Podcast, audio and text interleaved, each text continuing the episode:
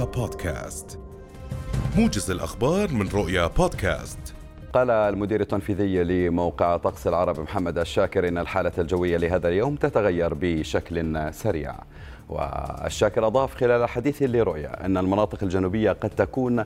أولى المناطق من حيث تراكم الثلوج، مبينا أنه بعد الساعة 5 من مساء اليوم سيبدأ التساقط الثلجي، مشيرا إلى أنه بعد الساعة 8 مساء سيحصل تصاعد في حدة الحالة الجوية، وستكون الثلوج كثيفة ومنتظمة وستتركز في المناطق الشمالية والوسطى.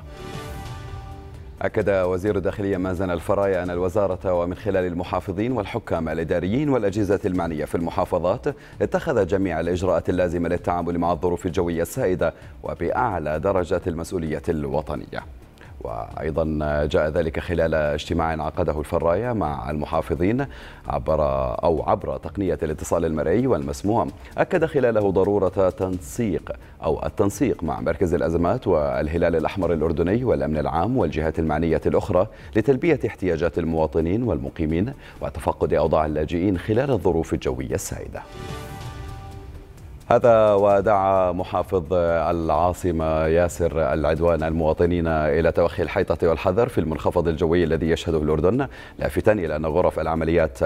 للطوارئ في العاصمة على استعداد تام لتقديم المساعدة إن دعت الحاجة. هذا وأكد أمين عام وزارة الإدارة المحلية المهندس حسين مهدات رئيس غرفة الطوارئ الرئيسية في وزارة الإدارة المحلية في وقت سابق أنه تم تجهيز 124 مركز إيواء بطاقة حوالي 1500 سرير في مختلف بلديات المملكة استعدادا للمنخفض الجوي من أصل قطبي الذي أعلنت الوزارة نتيجة له حالة الطوارئ القصوى. وفي سياق متصل أوعز مدير الأمن العام لواء الركن حسين الحواتمين بوضع الوحدات والعمليات الخاصة والميدانية كافة تحت الإنذار الفوري والمعدات والآليات بأقصى مستويات الجاهزية ونشرها في الميدان. مديرية الأمن العام دعت المواطنين إلى أخذ الحيطة والحذر خلال المنخفض الجوي الذي يؤثر على المملكة اليوم، مهيبة في بيان بضرورة اتباع الإرشادات والنشرات الصادرة عنها وعن الجهات المختصة، كما أكدت على ضرورة تجنب المناطق المعرضة لتشكل السيول أو محاولة قطعها والمرور منها حال تشكلها. من جهتها أعلنت وزارة الصحة عن أرقام هواتف الطوارئ لاستخدامها من قبل المواطنين خلال المنخفض الجوي للتبليغ عن الحالات الصحية الطارئة طيلة فترة المنخفض وعلى مدار 24 ساعة. وأكدت الوزارة في بيان صحفي اتخاذها كافة الإجراءات والترتيبات الضرورية اللازمة لضمان استمرارية تقديم الخدمات الصحية الطارئة للمواطنين خلال المنخفض الجوي الذي تمر به المملكة، مشيرة إلى رفع قدراتها وجاهزيتها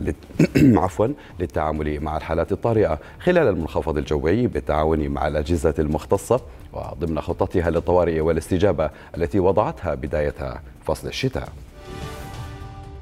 أفادت وسائل إعلام إسرائيلية بأن حكومة الاحتلال الإسرائيلي برئاسة نفتالي بينيت وضعت مخططا جديدا لإخلاء قرية خان الأحمر الواقعة شرق مدينة القدس المحتلة وتهجير أهاليها، وتعتزم أيضا تنفيذه خلال الفترة القريبة المقبلة. ووفق تقرير أوردته القناة 12 العبرية اليوم، فإن المقترح يقضي بإخلاء قرية الخان الأحمر وإعادة بنائها لاحقا في مكان مجاور يبعد نحو 300 متر عن الموقع الأصلي للقرية ونقل سكانها إليه. تتقدم القوات الكردية ببطء داخل سجن تتحصن فيه عناصر مسلحة من عصابة داعش منذ 6 أيام في شمال شرق سوريا، تزامنا مع اشتباكات متقطعة في محيطه وفق ما أفاد المرصد السوري لحقوق الإنسان. وشارك أكثر من 100 من مقاتلي عصابة داعش الموجودين داخل السجن وخارجه في هجوم منسق بدأ الخميس الماضي على المرفق الذي تشرف عليه الإدارة الذاتية الكردية في مدينة الحسكة في عملية تعد الأكبر والأعنف منذ 3 سنوات.